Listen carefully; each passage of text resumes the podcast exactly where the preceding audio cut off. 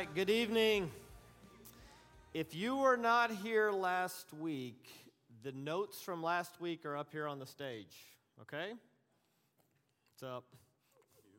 Good. Can I use this? Yeah, go. How you guys doing? It's kind of creepy. Does this make you as uncomfortable as it makes me? And Jeff? Hey, you guys have a phenomenal teacher right here. Did you know that? I'm so thankful for Jeff. So some people have been asking, when are we starting Leviticus? I keep talking about Leviticus. So Leviticus is going to start the week after we finish Joshua in our Fearless series. So I'm going to start it on Sunday morning, March the 24th, and then it's going to start in a well the next week, March 31. Okay? So just so you know, that's what we're doing. It's coming up in March. That's the start date for Leviticus. But in the meantime, we're going to hang out at Ecclesiastes with Jeff Cox. Thanks, Jeff. Yes. All right, so if you don't have the notes, they're up here, and then the notes were out there. So what I'm going to do, just for, because I know a lot of you couldn't be here last week. I know we had a men's event. I know the weather's bad. So I'm going to take you through a review real quick to bring us up to speed, and I'll talk about the tricycle for who wasn't there. So Ecclesiastes can be interpreted wrong a lot of the time, okay? And so I'll just begin here. These are things we went through last week quickly. We're going to go with Solomon as the author, okay? And in the notes, there's all the debate about that. The audience, and this is probably the thing I really want you to understand, there is a passage at the end of the book of Ecclesiastes, and it says this: remember your creators in the days of thy youth. Now, I'm not going to do a test to see who considers himself young. I'm just going to say, I don't anymore. Okay? I'm 52. I can't obey that verse anymore. Well, you're young at heart. 50 is the new, whatever. The book is written to somebody young. Okay? So I called it Millennials Under the Sun, and you say, I'm not a millennial. And here's what I really want you to get out of the book. Solomon, based on probably the context of the book, older, he's passing this wisdom down to someone who's younger. So what would you pass on to a millennial? What would you tell them? It could be in this church. It could be somebody you're discipling. It could be your children. It could be grandchildren. Meaning, he gives you the context of the book, remember your creators in the days of thy youth. You say, I don't have those days anymore. And then he tells this, before the evil days come. It isn't about sin. The evil days in the book of Ecclesiastes will be when you can't enjoy food anymore. And you can't walk like you used to. And you don't have pleasure in your life like you used to. And he's saying, remember your creator in the days of thy youth when they're young. So that's the audience. Here's the big word that's, it's not really debated, but the word havel in Hebrew. It's the word that will appear of the 70 sometimes it appears in your Old Testament, 30 sometimes in the book of Ecclesiastes. Most often translated vanity. Now, this is very important. A lot of Bible translations later have assigned a moral value to it. And I'm just letting you know, you might have a translation, and you're going to see the word meaningless. It's common. The problem with that, that's not really the Hebrew word. Because when I think of something that is meaningless, it's kind of a moral judgment to it. And we spend a lot of time, and it's in your notes, you can go through it, where this word comes from, comparing Scripture with Scripture, letting the Bible define it. Havel literally means transitory or unsubstantial. And this is the illustration I used last week. I used to be a junior high pastor. And I would bring students from Springfield up here to go to Worlds of Fun. It was a big deal. It was a Bible reading trip. If they read through their Bible, they got to do that. And I would drop them off at the park. And the first thing I would do is I would take my watch off and give it to somebody else. And I would tell all my junior high students, I don't have a watch either, but I will be back on time, to take away the excuse that will come. I didn't have a watch. Me either. I'll do that. And you turn them loose. For a junior high student, they're the greatest group to minister to, because you don't have to do anything. All you have to do is remove them from your parents, and they're good to go. They're happy. And the day would fly by. You know what their day was? Vain.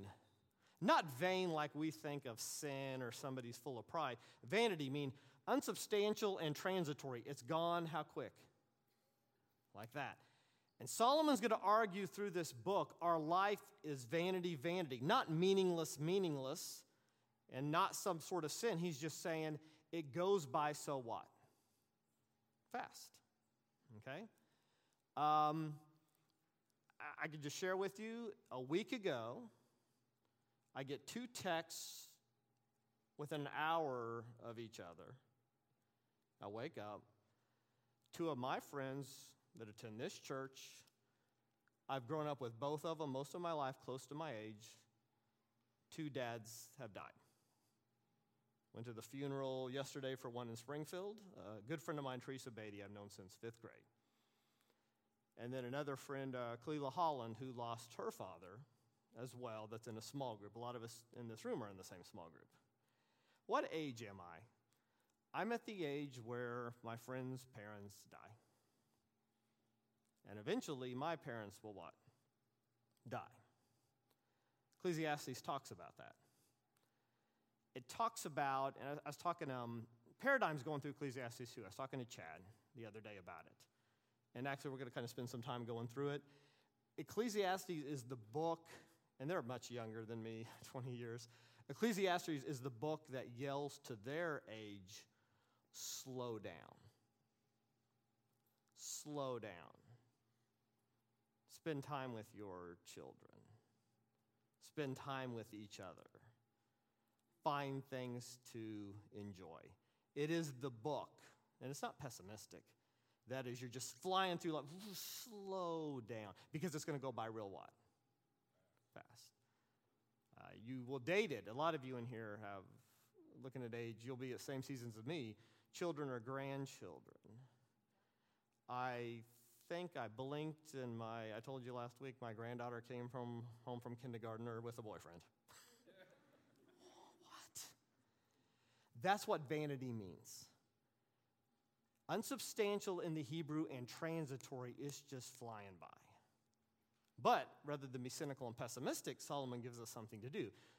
But if you're sitting here and you're saying, well, life is flown by, and 50s, 60s, 70s, 80s, you're still supposed to slow down and enjoy your what? Life. That's going to be the thing. But what you want to pass on to a millennial generation, if you want to have wisdom and you want to speak into their life, you're the voice telling them to what? Because I think back when I was in my 20s, I wasn't slowing down for anything. I was flying. And all of a sudden, those years will disappear from them too. And that's what Solomon's doing, okay? Under the sun, this phrase only appears in the book of Ecclesiastes. It's physical life on earth, and this is why the book is difficult. A few times, Solomon will tease at eternity. In chapter 3, he does big time. The book's not about eternity. The book's not about heaven. The book, by definition, and we'll see it later, it's in the notes, the book is about life on this planet from the day you were born till the day you what? Die. That's hard for us because we usually don't study books like that. So there's going to be this tension with other things because you're going to read something in the book and it's going to say something like, you know what, I have a dog, two dogs, maybe and not. Here's what Ecclesiastes says. I'm going to die the same way as my dogs. You say, that's depressing. But is it true? It's not about heaven, the book of Ecclesiastes. Now, hopefully, I'm not going to be taken by Jana into a vet and, give it a shot while she holds me and a look into my arms. I don't think I want that to happen. But the book of Ecclesiastes is going to say that. Everything in Ecclesiastes is under the sun. God will tease at it a little bit, but it's about this life right here, right now. Now, here's the theme. There's three relationships in the book, and this is the handout I gave you, okay? There's a relationship between man and life. There's a relationship between God and life, and a relationship between God and man. That's the triangle. It's this sheet up here, you could get it later, that I have it mapped out, okay? And there is a tension between these. So here is the first one, man and life. So here's the first big idea that Solomon has. Life limits man. I did this last week, but I'm going to do it again. In what way am I limited in this life? There's many ways, but give me some. Gravity. I can't go anywhere I want. In fact, I could travel my whole life. Will I ever see this whole world? I'm limited. What else limits me? Time. I only have so much. And God will say it's actually predetermined unless I do something very wicked. It's an interesting concept in the book. I'm limited in time. Well, I'll put that off. I'll do that, I'll do that, I'll do that, and then pretty soon you wake up and you never what? Did it. I'm limited in a lot of ways. I was teaching my class this morning about studying the Bible in context. And Paul told the Philippians, I can do all things through Christ who strengtheneth me. You know what? It's funny. Phil's here. He always talks about him and Pat Koontz. You know, when they used to be able to dunk, I always wanted to be able to dunk. I remember watching Michael Jordan and Dominic Wilkins in a dunk contest. I remember my friends and I used to plan a 9-foot goal just to dunk. I got news for you. I was never going to what? I dunked a volleyball. I mean, that was good for me. I was never going to dunk. I'm limited in my what? Skills, abilities.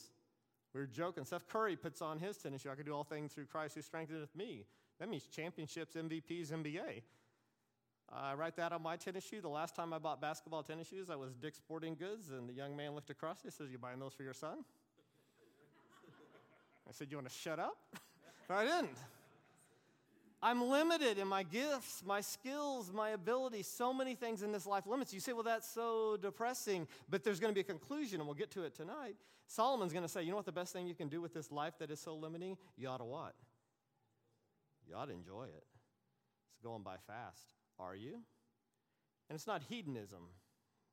It's not we just live for ourselves. There's parameters. He tells you how to, and we'll get to that. But are you? You know, I said last week, we spend a lot of time with people who are grieving, a lot of time. And it's important to grieve. But this is a cliche, and we tell them this. You don't get to decide how long you live, but you'll decide how long you grieve. I'm not plugging him, but Pastor Phil this morning going through the book of Joshua. You don't get to decide how long you live, but you'll decide how long you'll be addicted to something. Meaning, you know, one of my favorite movies, Shawshank Redemption, get busy living or get busy dying, but get busy doing something. And so the idea is, though, you're supposed to be enjoying this life. So the question, this book's very liberating. Are you? Next is God and life. And we're going to see this tonight. God designed life. It's not just this haphazard thing. It's intentional. God has designed it. It is a gift to you, which means this, it works a certain way. And our life is supposed to, according to Ecclesiastes, glorify who? God. Next after that, God and man. God reveals himself to man. And then at the end, there's a conclusion to the book. Man is to fear God. That's not the theme of the book, by the way. That's a conclusion to the book. There's a difference. The theme of the book is to enjoy this life God's given you. Now, why the tricycle? I use this every time you teach it. If you have children or grandchildren and you go back to 2 years old in their life, and you give them a tricycle on Christmas morning. And I asked this last week, so this is review. So if you were here last week, you can just say it. What do you want to see happen when you give that tricycle to that child? They ride it. Meaning they don't just study it. They don't just look at it. You want to actually see them ride the what? Tricycle. And it also means this, ride it correctly. Now, you can say, well, they can ride it any way. You don't want to see them pushing it, dragging it. You want to teach them how to ride it. Here's the point. Just like this tricycle's designed, your life is designed. Ecclesiastes is giving you, really, the instructions on how to enjoy it and things that won't happen correctly in your life. But just like the tricycle's designed, there's a way to live your life. You just, oh, I'll just live it however I want and it'll work out. No, it won't. And we'll see that tonight. What else would you want? And not because you're a narcissist. What else would you want when you give that tricycle to that child? You would want them to be what? Thankful. It is a gift. Something, thank you, mom, dad. aunt, uncle, brother, sister, grandma, grandpa, Gregor, whatever. You would want them to be thankful. And when God says, okay, I gave you the life, remember your creators in days of your youth. I want you to be what? Thankful for it. And the last thing is if they had a sibling and there's two of them.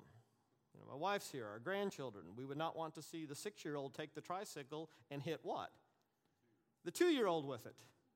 And Ecclesiastes will talk about that. You've been given this gift that's your life, but you can't use the gift to harm what? Other people. You're supposed to love them. I don't know who the character, my wife's favorite book is The Great Gatsby. Who's the couple that just runs into people through their whole life? The quote? Daisy and Tom. And there's this thing. They just seem to run into people their whole life. You know what? Our life is supposed to make a difference in people's life. We're supposed to be relational. We're supposed to love them. We're supposed to better their lives, meaning we just can't take this tricycle and what? Run over people with it. Are you with me? So if you always think the tricycle, what is Ecclesiastes about? It is a gift given to you, this life under the sun right now. Are you enjoying it? Do you know how to ride it? So you can enjoy it. Are you thankful for it? And then after that, are you not using it to what? Hurt other people, okay? When was it written? It's written probably 910 to 930 BC. The reason I put this up here is you got about 1,000 years before Christ. Plato and Aristotle are the philosophers that will come along later. Plato comes out in your book, Micah, your Old Testament prophet. They were living about the same time. Solomon's going to write his philosophy on life long before the Greek philosophers write theirs, okay? 500 years before. And I'm going to talk about some philosophy stuff for a second. I find it interesting. If you're bored, I'll get through it quickly, I promise, and get on, but I do find it interesting, okay? The reader's application. There's two extremes. One is eternity is everything, this life is nothing, okay? This life doesn't matter. It doesn't matter at all. The other extreme is this life is everything, eternity is nothing. The problem with that is simple. If you are a believer in Jesus Christ, when did eternal life begin? Now or when you die? Now. You have it now. And it's not even most of the time talking about a duration. It's talking about a relationship. Jesus said when he prayed in John 17 that they might know the Father. This is what eternal life is. So the whole idea here is there's this tension, and it was a really good question last week. Well, Paul talks about our life being a vapor looking onto eternity. Yes, in one sense, we are looking onto eternity and the principles of that. Ecclesiastes is the book that just shouts at you, but this life matters what? Now. They both matter. So there's your tension. This is kind of nerdy, but this is important, I think, to value your life. 30,000 active genes in the human sphere.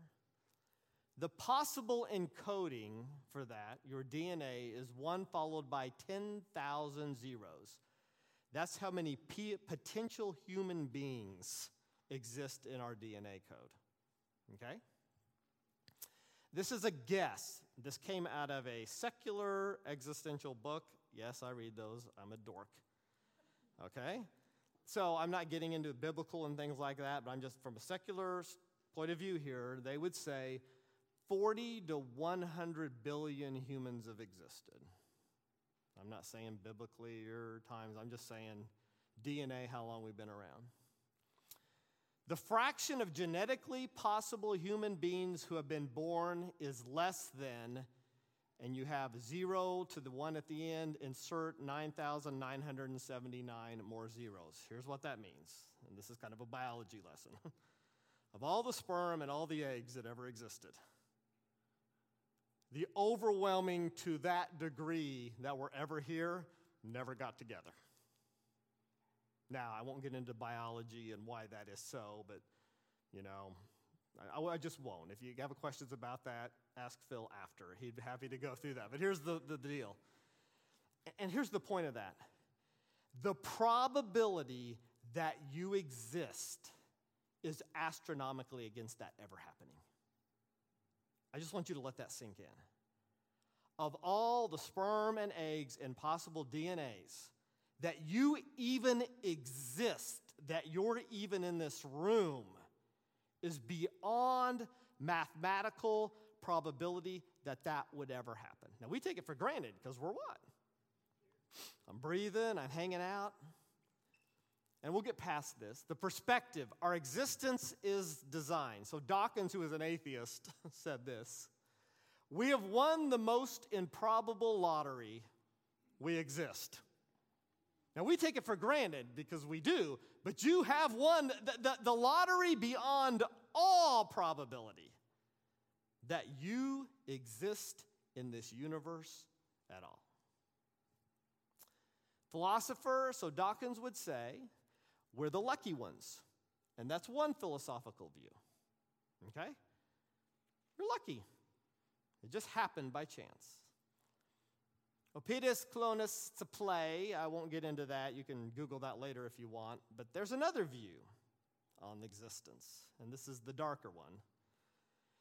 It's this, never to be born is best of all.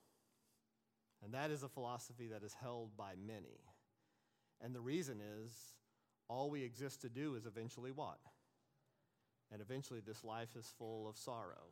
Now this gets into things that are beyond me. In fact, I'm over here, nephew Andy Castro here, loves this stuff, talks about it more than I do, okay?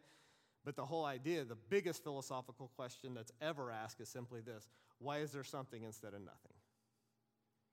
Okay? Now we have an answer for it, and it's Solomon's. His philosophy is this: your existence is not lucky, it's by what? Design. And it's a, and this is the theme of Ecclesiastes, it's a gift. That's Solomon's point. If you're sitting here tonight, and just for a second, I like to do this with me. We're all going to take a deep breath together. Ready? It's good for you to do every once in a while. Do this with me. Go. Let it out. You know what that was? That's a gift. That's a gift. You're here. And it matters. That's the gift. Solomon also was this. We saw it last week. He's a scientist. Well, what do you mean by that?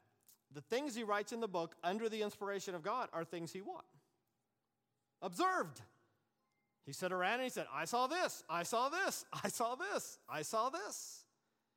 Well, how would you mentor a millennial? How would you talk to a millennial? From your experience, I've seen this. I'm an awesome father. I'm blessed. He's still with me. I shared last week, what do I do? Once a month, I will go to Springfield and have lunch with my dad. Why? Life's vanity.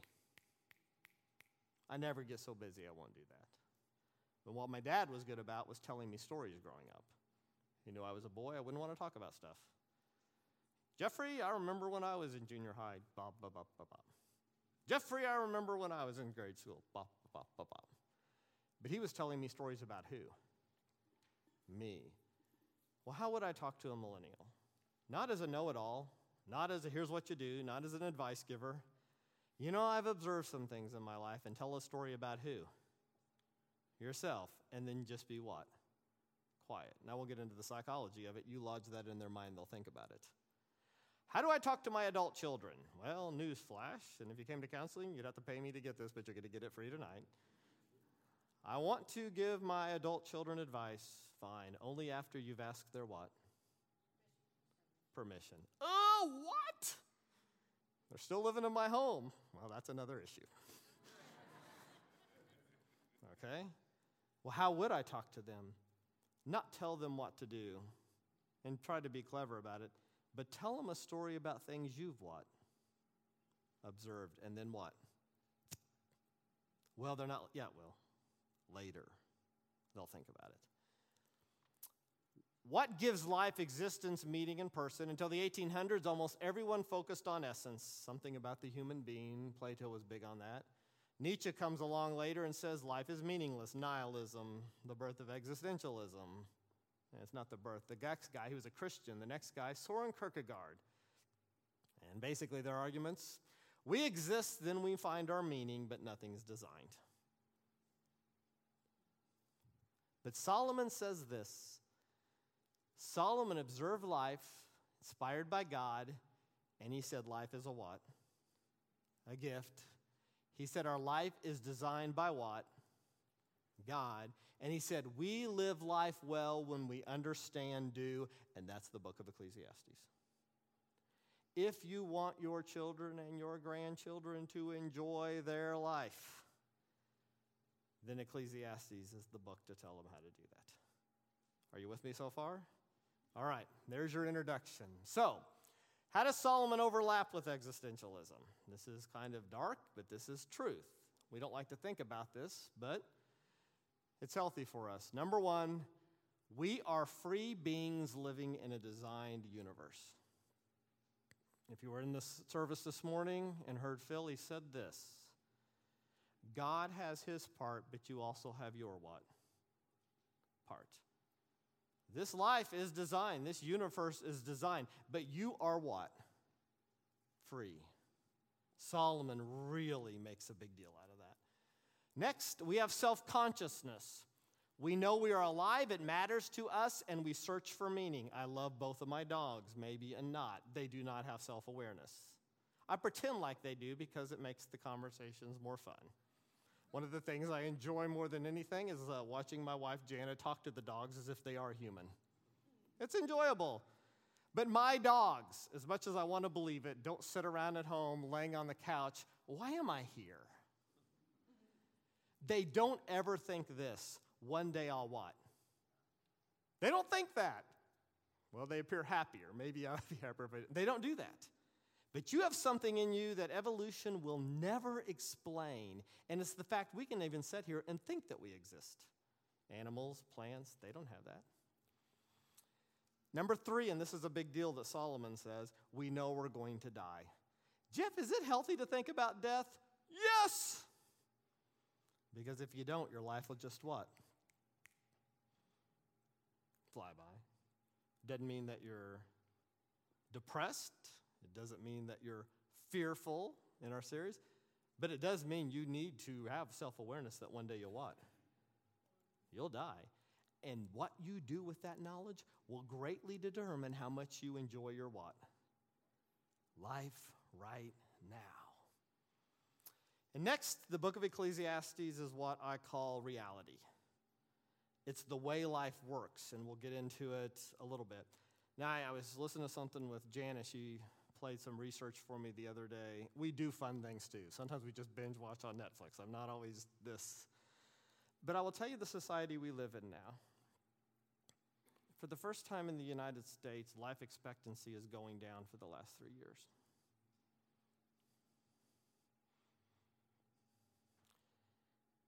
Two things. One has already, one will soon surpass the cause of death that gets us all prematurely, which is vehicular things.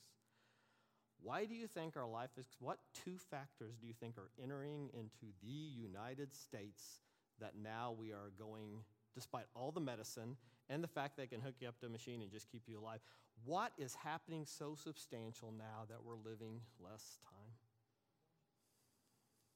Suicide. We kill ourselves. And our children kill themselves.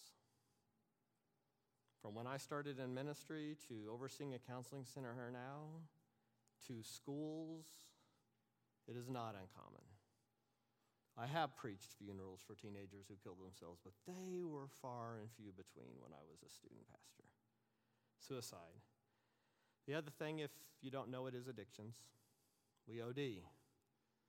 While we were arguing over pot, Big Pharma sold us all Oxy for our pain, and we got addicted to opioids, and then they threw fentanyl at us, and now we're hooked as a society, and then we OD.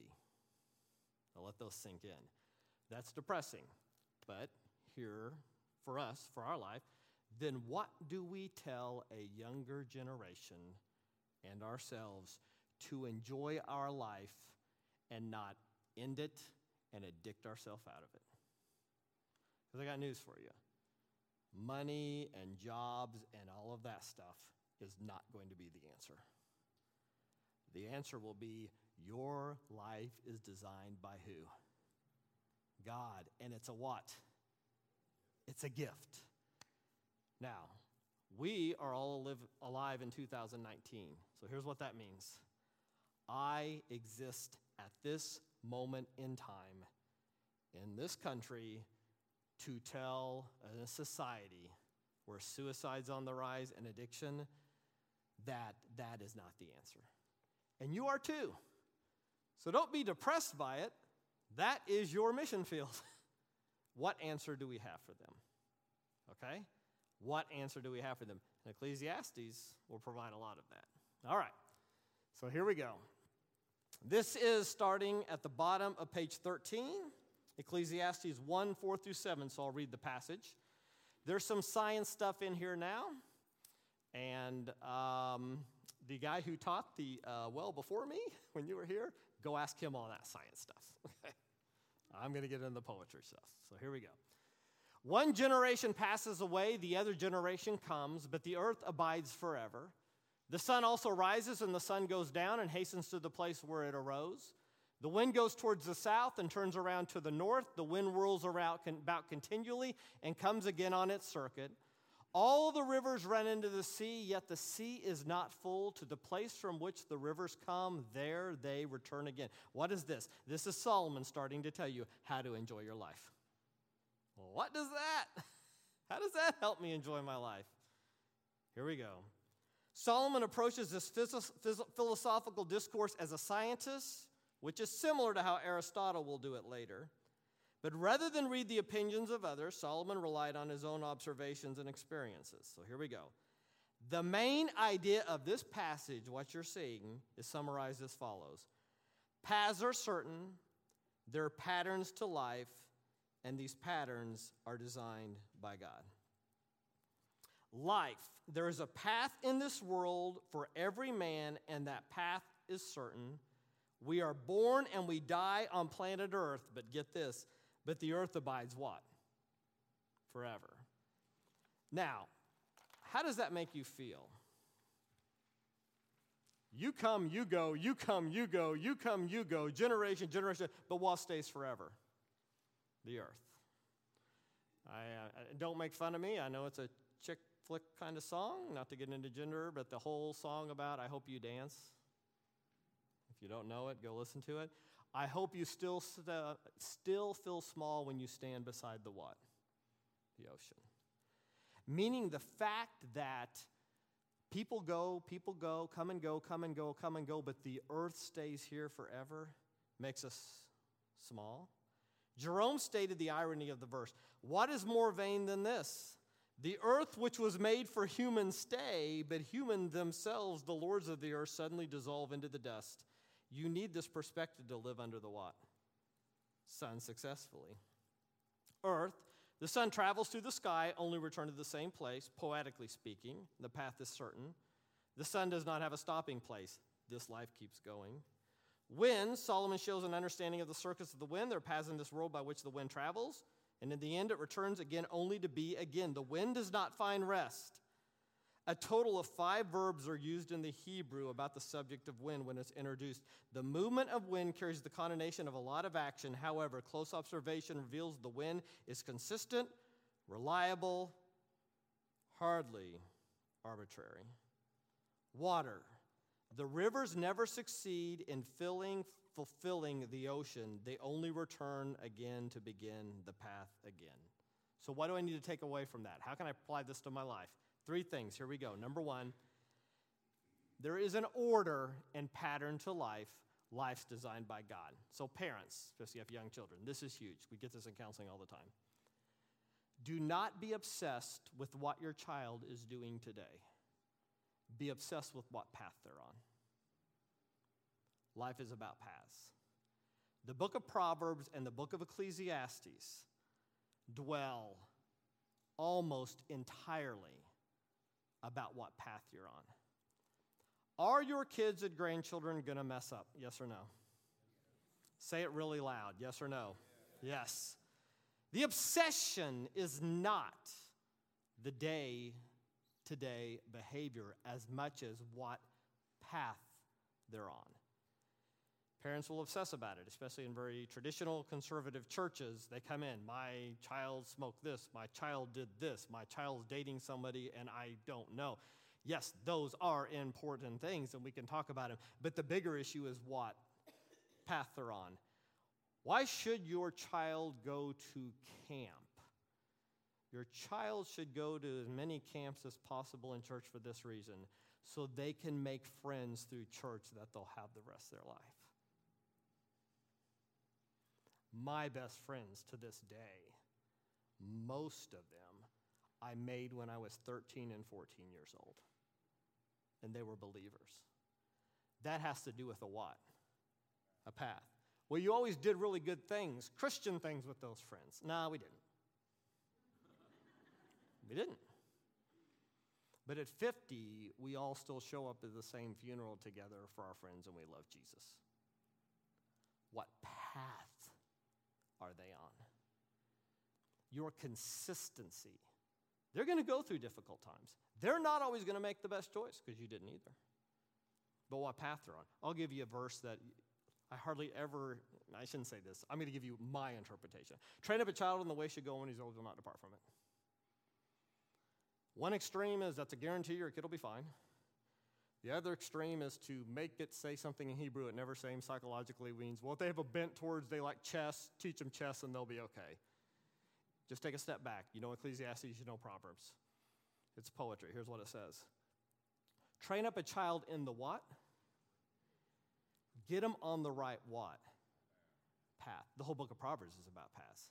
The whole book of Ecclesiastes is about paths. So here's the question for you to enjoy your life. What path are you on? One of my favorite probably stories, the Cheshire Cat in Alice in Wonderland. I got a picture of this framed. Alice is walking along. Cheshire Cat's up in the tree. It's a great dialogue. And Alice says, which way should I go? And if you know the story, the Cheshire Cat says, where do you want to get to? And Alice says, well, it doesn't matter. And the Cheshire Cat says, well, then it doesn't matter. There's no guarantees in this life. There's not. But there are paths is what Ecclesiastes says. And we'll see later, they don't happen for everyone. But there's paths, meaning if I want my life to end this way and I envision for it to end, I have to decide now what path I'm on. Most of the time, discipleship, Christianity, are you on the right what? Path. We do a lot of counseling in our counseling center. And I don't want to ever share things, I would give things away, but it's amazing to me, a marriage will fall apart and the divorce will happen. Well, why is that second divorce rate in the 70%? And I can tell you what happens. The person going into the second marriage never changes their what?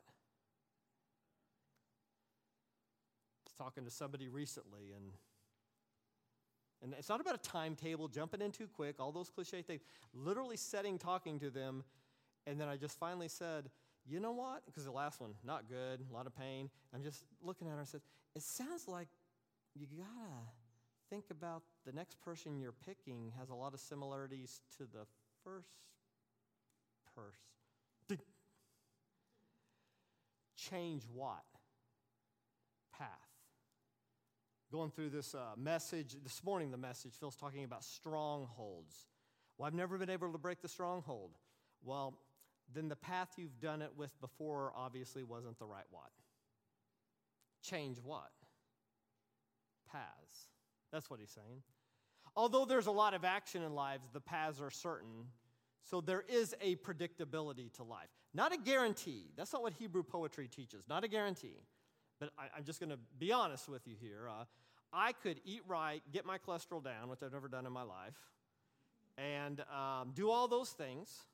And I can tell you stories of people who dropped dead out of nowhere or had accidents befall them. Okay? There's no guarantees. But I will tell you this. If I were to consume alcohol at a high rate, it'd smoke my entire life. The predictability of life says at sometime in my life, what's probably not going to work so well? My what? there is a predictability. Well, I could be lazy and not really work hard and maybe win the lottery. It does happen. And then those people are all over the news. Okay? But is that likely? No. But there is predictability to life, and you find in the book of Proverbs, if I work hard, and Ecclesiastes says, I love my work, then I'm going to enjoy my what? Life. Meaning there is a predictability with all of it. All right, the next passage. All things are full of labor, man cannot express it. The eye is not satisfied with seeing, nor the ear filled with hearing, but which has been is what will be, and which is done is also what will be done. And is there anything new under the sun on this planet? Is there anything of which it may be said, see, this is new? It has already been in ancient times before us. There's no remembrance of former things, nor will there be any remembrance of things that are to come by those who will come after. You say, this is depressing. It is not. It is reality. I was at a church before. We had a huge ball field, still there. It was awesome. And they all had all of these names, but somebody wanted to name it after a former pastor, and they put it on a plaque. Now, I know that former pastor because I know the heritage of the church. I know all this stuff. But there's a name, kind of like a legacy. But the park abides. New kids come every year. New kids come every year. New kids come every year. Do you think they really stop and pay attention to that name? We are not living to put our names on buildings or planes. We are not living for that type of legacy, because here's the reality. People will soon what? Forget. There's another legacy we can live for with eternity, but not that legacy. Well, I will enjoy my life because if I do all of these things, they'll build something and they will always remember me. And Solomon says, no, under the sun, they won't. They won't. So don't live for that, because you'll never really find what in this life? Enjoyment. Those are the things that we have to hold on to. Impressions. Life is limiting. So here we go from that passage. One cannot see it all, taste it all, feel it all, experience it all. This is something I hear. And here's the deal. I got to be careful. Here's what I really think about the term millennials, I'll be honest with you. Overused. One guy was asked, how do you minister to millennials? A guy I really respect and read. Number one, I don't, and I don't call them that. Here's what that means. There's some similarities that are always to youth. Okay. Well, what makes millennials different? They grew up in information, technology, age, and globalization. That really made it different. But you say, what do you hear a lot from your generation? I want to experience this. I want to experience this. I want to experience this. I want to experience this. Huge experiences, a lot more than material possessions, which would be different from my generation X and baby boomers and silent generation. But you go through here. Number one, you cannot see it all, taste it all, feel it all, or experience it all. So here's what Solomon's arguing. You better be in the what? Moment. Well, I'm looking for the next big experience. My wife's great at this. Playing with grandchildren. She does this with me all the time. All of a sudden, I'm having a conversation. I'm talking. I'm somewhere else. I'm doing something else. And she'll just reach over, put her hand on my leg, and she'll just go, be here.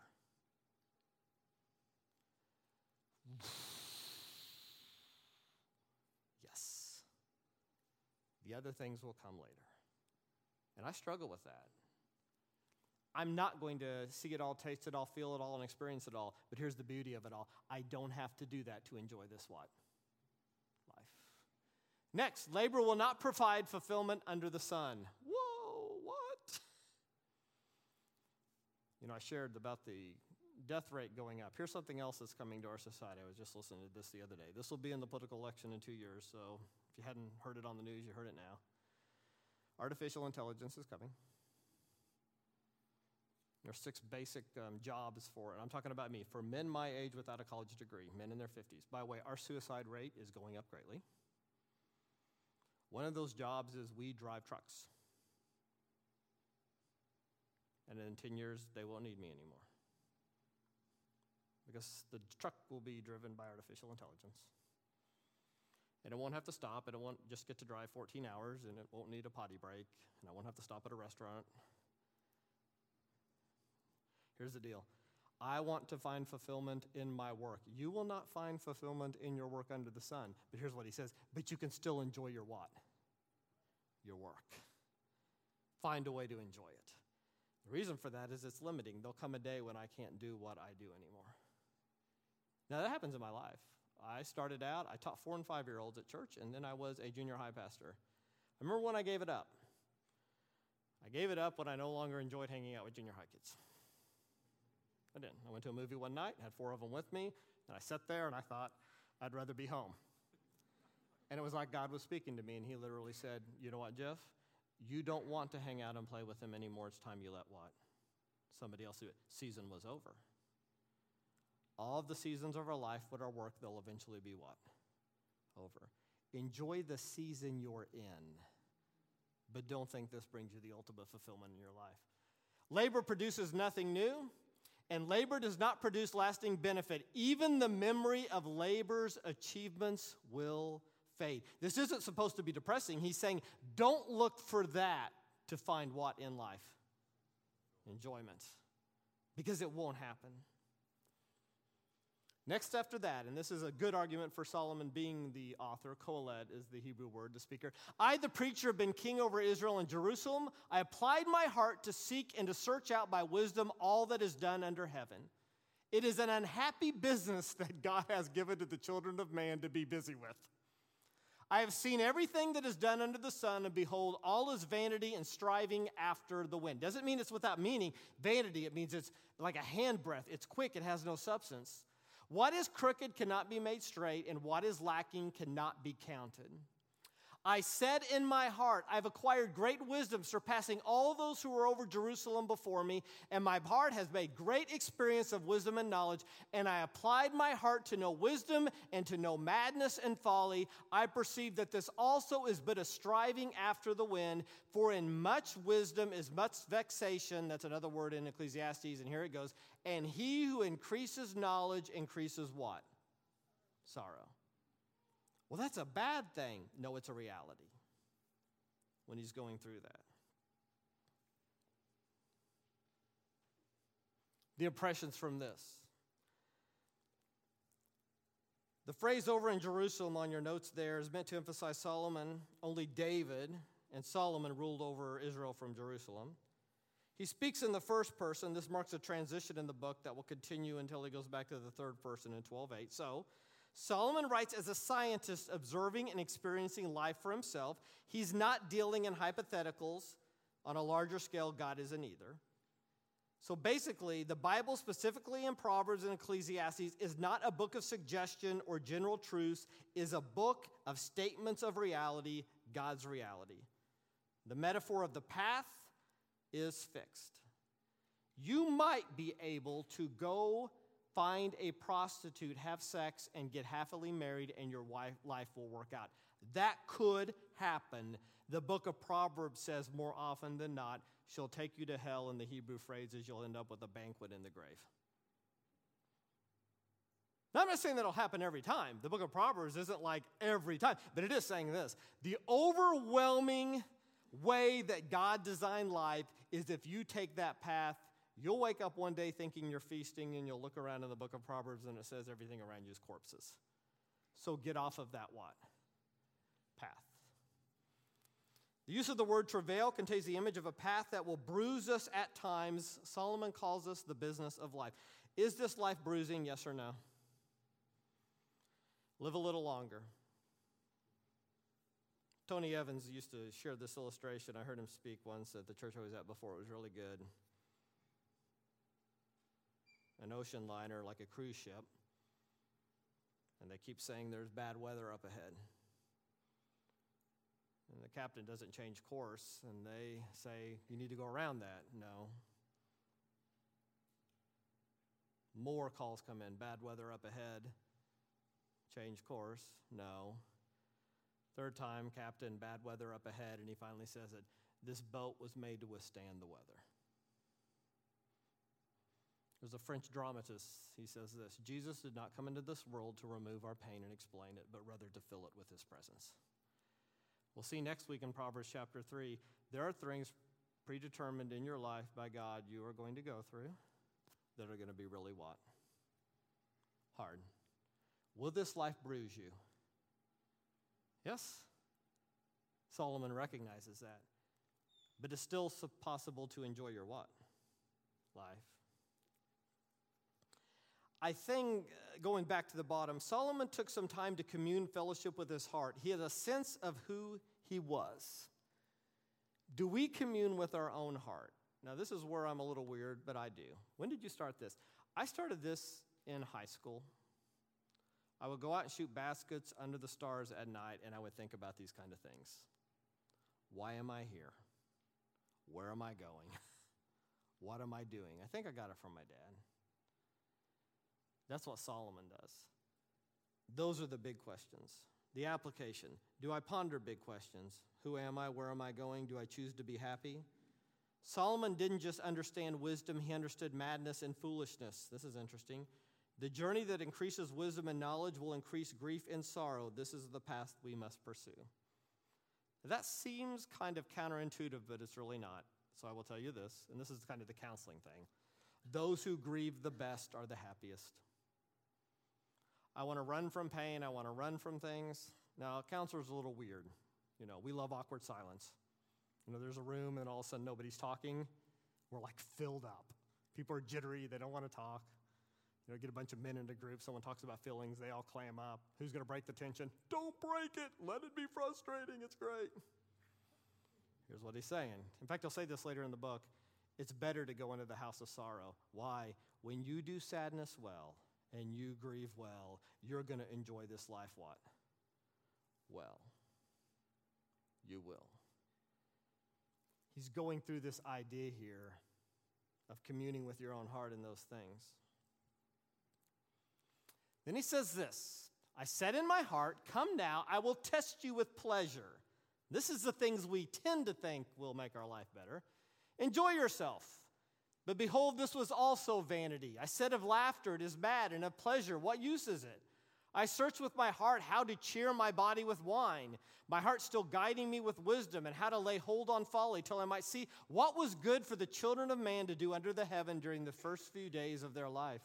I made great works, I built houses, I planted vineyards for myself, I made myself gardens and parks, planted them in all kinds of fruit trees, I made myself pools from which to water the forest of growing trees, I bought male and female slaves and had slaves who were born in my house, I also had great possessions of herds and flocks more than anyone who had been in Jerusalem before me, I also gathered for myself silver and gold, the treasures of kings and provinces, I got singers both men and women, and many concubines, the delight of the sons of men. So I became great and surpassed all who were before me in Jerusalem. Also my wisdom remained with me, and whatever my eyes desired, I did not keep from them. I kept my heart from no pleasure, from my heart found in pleasure in all my toil, and this was my reward for all my toil. Then I considered all that my hands had done, and the toil I had expended in doing it, and behold, all was vanity and a striving after the wind, and there was nothing to be gained under the sun. Now that's quite a list, and I have it on your sheet there. He experiences joy, pleasure, wine, and laughter. On page 16, here's the list. He asked, what does this accomplish? So here's what he explored. First, he explored wine, probably as a connoisseur, not alcoholic here. He explored folliness, which was foolishness. Great works, houses, vineyards, gardens, orchard, trees, pools. The imagery goes to the establishment of a kingdom of God, paradise. He owned male and female servants as well as their offspring. He owned cattle. He owned silver and gold. He enjoyed music from a choir of men and women singers and concubines, women who were skilled in sexual performance. Those were all the things. And here's what he says.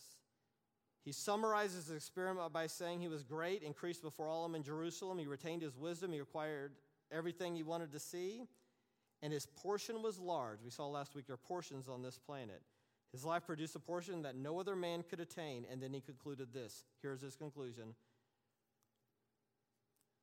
There's no lasting profit left over from pleasure.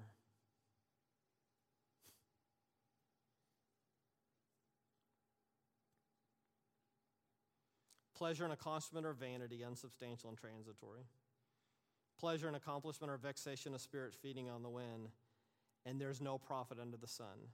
No matter what one accumulates during this life on earth, there's nothing left over after one dies. What we accumulate on earth makes no difference after death. That's not how to enjoy your life. He who dies with the most toys wins? No, he who dies, dies. There's no enjoyment in that. You say, well, then I shouldn't have things. No, that's not what he says. If you have a four-wheeler and you want to take your grandson on that and drive, or your granddaughter and drive them around in a field and enjoy relationships and stuff, you can enjoy your life that way, but it's not because you're acquiring a bunch of stuff. The rich people aren't any more enjoying their life than we are. There's no profit under the sun, no matter what one accumulates during his life on earth. There's nothing left over after one dies. What we accumulate on earth makes no difference after death. There's no lasting profit. Then he says this, I turn myself to consider wisdom, madness, and folly. For what can the man do who succeeds the king? Only what he has already done. Then I saw that wisdom excels folly, as light excels darkness. The wise man's eyes are in his head, but the fool walks in darkness. Yet I myself perceive that the same event happens to them all. What's the event that happens to everyone? They all die. So I said in my heart, as it happens to the fool, it also happens to me. And why was any more wise? Then I said in my heart, this also is vanity. There's no more remembrance of the wise and of the fool forever, since all that now is will be forgotten in the days to come. And how does a wise man die? As a what? Fool. Therefore I hated life, because of the work that was done under the sun was distressing to me, and all is vanity. The impressions of this. You can reach the same conclusions as a king, but you cannot reach new ones. You can be as wise as Solomon, but you won't be any what? Wiser. Next, wisdom does exceed foolishness. Everyone dies, their legacy does too. If you look for profit and pleasure, you will hate what? Life. You see, what is this? It's how he designed the tricycle. He's telling you, so you think back. I mean, this would be the class everyone should learn going into college. These things are good, but they will not make you happy. You really want to see it? Maybe I'll show the clip. Go watch Dead Poets Society, Robin Williams' speech he gives on why we like poetry and not architecture and stuff. Just go look at that. It is true. Basically, those things aren't going to do it. Then he says this, that I hated all my labor, which I toiled under the sun, because I must leave it to the man who will come after me. Is that not true? And who knows whether he'll be wise or a fool? Solomon's sons were fools, by the way. Yet he will rule over all my labor, which I told him, which I have shown myself wise under the sun. This also is vanity. Therefore I turned my heart in despair of all the labor which I had toiled under the sun. For there is a man whose labors with wisdom, knowledge, and skill, yet he must leave his heritage to a man who's not labored for it. I used to be, worked for GMAC. Car dealerships were notorious for this. Somebody worked really hard back in that days, usually owned by men. It's changed since then. They'd build up the dealership. They'd be in a town, and eventually they would have a son, and they would want to leave it to the what?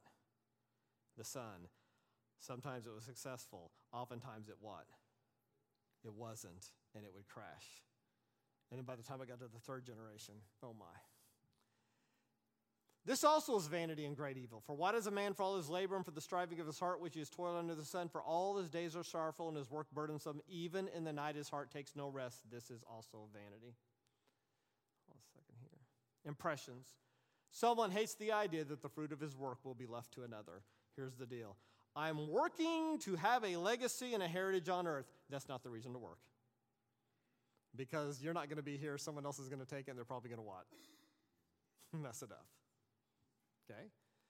Solomon's children were fools. Worrying about not taking your portion beyond the grave will make us sorrowful. I'm just going to sit around and think I'm going to die one day, and none of this matters. Woe is me. Nope, that's not what Solomon says to do. So what does he say? He's going to say this 5 or 6 times in the book, and we're going to end with this. I want you to take this in. Man, 2 chapters there. Well, reality, what am I supposed to do? Here's what Solomon says. Nothing is better for a man than he should eat and drink, and that his soul should enjoy good in his what? Now, this is not hedonism. Here's what he says. You know what the best thing you can do, Jeff? Eat, drink, and enjoy your work. Well, that's gluttony. Nope. What's the best thing about eating and drinking? There's a few things. Give me some things. We like food. It's satisfying. There's the big one, but there's something even bigger than that. What? Food brings people together. Now, I know this is a little bit hokey, and I did grow up watching The Waltons, so I'm just going to say I did. But here's the deal. Food and drink are about community and relationships. Eat with your kids as long as you can. You know, it's funny, a Baptist, you said, good things happen around food. Now, I'll tell you the thing, and I'm not going to get into the alcohol thing. Wine is not something you're supposed to drink at home by yourself to escape from your problems. Wine was intended to be something you drink in groups and community that's celebratory. It's supposed to be that, and he'll get to that later. Now, I'm not working to leave anything behind, and I'm not working to have a legacy, but he still says I'm supposed to what? I will enjoy my life if I enjoy my work. I do enjoy my work. I counsel and I get to teach. I'm not creating a legacy for me here right now, but I can tell you 100%, I love teaching. I have my own life. I get to do what I love. And I always have. So I ought to what? Enjoy it. Enjoy it. And I still can. There'll come a day when I what? I won't be able to. So I better enjoy it now. This also I saw was from the hand of God. So it's not hedonism. For who can eat or who can have enjoyment more than I? For God gives a gift, wisdom and knowledge, and joy to a man who is good in his sight. But to the sinner he gives the work of gathering and collecting that he may give to him who is good before God. This also is vanity and grasping after the end. Carpe diem, the passage is many. List the first of many at the page 17. 3 we'll see it. 3 again we'll see it. Chapter 5 we'll see it. Chapter 8 we'll see it. Chapter 9. The best thing you can do in this life is enjoy it. It is not meaningless. I give you the eat and drink, enjoy your labor, recognizing the goodness of labor. And the good recognize God and enjoy life and receive wisdom.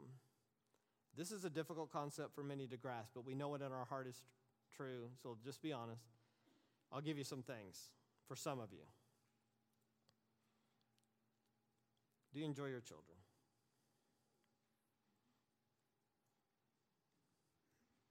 If you were lucky enough in this life to fall in love with somebody who fell back in love with you, how good is that? If you are not in a nursing home, apologize if you are and they rolled you in tonight, no offense here, but if you're not in one yet, and you can still walk and get up, you can still taste food and enjoy it.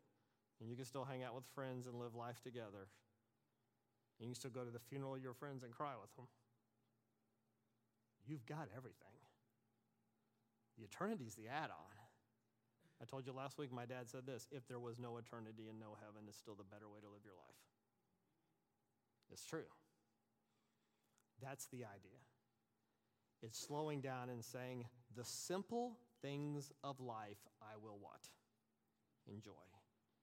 It doesn't really matter how nice a car I'm driving or how nice a house I have, but it does matter who I'm hospitable to in my house and who I enjoy eating with. And you might live in a shed and be happier and enjoy your life more than the McMansions that literally would. No offense to Leewood.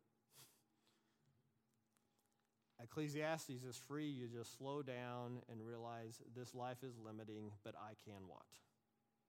Enjoy it. Does that make sense?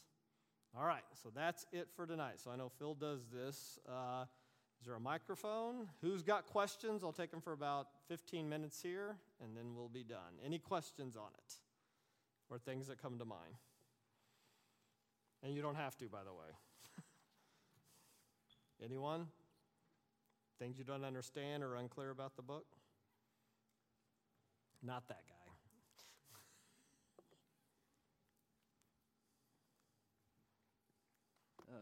This is a little off topic, but is there any evidence that Plato and Aristotle would have had access to Ecclesiastes when they were developing their philosophy?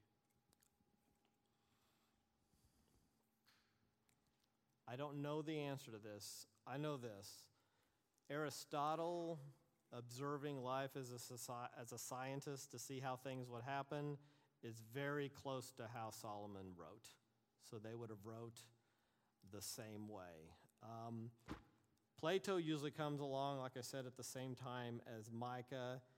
And if you're really going to get into that deep, it's this. how much of the time period between when Malachi writes his book and Jesus comes, that inner period, how much of that is influenced by Plato and how much of that is really influenced by the Bible? So I would think, yeah, they probably did know what he said. And then they were writing somewhat contrary, but at times they borrowed things. Like, to be honest with you, existentialism doesn't come along till the 1800s. Man, Solomon's writing about it. You better know you're going to die one day. And that's how existentialists wrote, and they would have known what he said. So, any other questions? What? Oh, yeah, if you didn't get it outlined this week or next. Oh, do we have enough this week? Oh, I will bring more copies next week, okay? So here's the thing. Okay, go ahead. Yep. Mike? You've said the word hedonism a couple times today. Can you just go ahead and just define and contrast perhaps Christian hedonism and what Here's what I'm saying. Hedonism would be it's all about me, just enjoying my life, doing whatever. But when you add, it's got an existential flavor to it, means whatever makes me feel good is okay. So in existentialism, it's called the absurdity of life, and you really end up with it doesn't matter what I do. So if I feel good having sex with a bunch of different people, and if I feel good eating whatever I want, even if it hurts you, then it always to myself. This is different than that because it's saying, no, this life is designed, and the way to enjoy it is the way God's designed it. And this will get into, I'll just say this real quick. You'll hear me say it over. This is the construct I work from. We were created in the image of God, imago Dei. We were created to be in a relationship with God and each other. And I know relationship's overused in our time today, but we really were. And basically what happened when sin entered the world is my image of God was diminished in me, okay? And what has really happened is I'm less human than I was created to be, and I'm not really a very good lover. And I don't mean sensually, of people. So what happens? They no longer feel like they belong in the garden. They no longer feel like they belong with God. The sons are killing each other one kills the other by chapter 4, and the whole thing falls apart. So Jesus comes to die on the cross, and heaven is a great idea, and I do believe in it. But the real reason he came was to make us fully human again and live our life the way it was intended. So the reason I am growing as a Christian is to be a better lover of people. This goes kind of against hedonism, which is this: I will enjoy my life the most when I'm loving what? Other people. And that is your big construct that's different. And I do believe that is true. It's funny when we'll take people even through 12-step programs for addiction. Eventually later through the program, even they have to get to the point where they realize it's just not all about what? Them. And so, but that's a great question because this sounds like hedonism. But the difference is, no, this is a life designed by God. And you'll see by the end, you're supposed to be in community with people. 2 or 3 are better than one. You're familiar with the verses. Cast your bread upon the water. Those are all benevolent things that have to do with community. So, once again, what should you be saying to your teenagers? Are you in community? What path are you on? Are you enjoying these things? Well, I'm going to go to college and I'm going to do all these things. That's great. Just realize this. That's not going to really allow you to what? Enjoy your life. Okay? All right. Another one? Got about a couple more minutes. Oh, he's got a mic there. I had a note in my Bible from a previous study that referred me from Ecclesiastes back to First Kings chapter 3. Okay. First 15 verses. It's very enlightening that Solomon in this asks for wisdom. He asks God for wisdom, and it's that dream. It's worth reading this. It really is powerful. But it speaks to your point. The most important thing is how we relate to others. Yes. And this dream describes what he asked God for. And it's the first 15 verses of First Kings chapter 3. And I would encourage you all, First Kings chapter 3. Thank you to read that. Yeah. I'll tell you, if you get in the book of Proverbs, which Solomon most surely wrote, and he says... it's a poem, but he says, my dad had a talk with me one day, and he says, basically, here's the poem. When you're getting a bunch of stuff in life, and in all you're getting, be sure to get what? Wisdom. And then one day, God comes along to him, and he says, hey, Solomon, what do you want? And he got this right before he turned into an apostate idolater. He said, what was I supposed to get? Wisdom. And Ecclesiastes is, this is how. And wisdom is a skill in Hebrew. It's not like I'm really smart. By the way, your IQ, blame your parents. That ain't going to change much. But you know what? Wisdom is a skill you learn, and it's a skill to make correct decisions and choices at opportune times in your life. And you live that way, and you can really have a life to enjoy. So here's how I'm going to finish it tonight. I'm going to pray, and then I'll give you a charge, and we'll be done, okay? And I will get more handouts for next week. Dear Lord, I love you. Lord, I am so thankful for this gift, my existence, this life, the relationships I have, the friends I have, the family I have. I want to enjoy it. I want to live it the way you designed it. Lord, I pray everyone who's here, a lot of them bruised sorrows. We look at relationships that are broken, and we can become discouraged. But I pray that they would leave this evening with a sense of this life is a gift, and that they would see that you want us to enjoy it. You desire for us to enjoy it. You rejoice when we enjoy it. And, Lord, we could look at the areas of our life, the paths we're on, and, Lord, maybe evaluate where we need to make different decisions. And Lord, I pray we would continue and you would teach us. In Christ's name, amen. So go live well. All right, see you next week.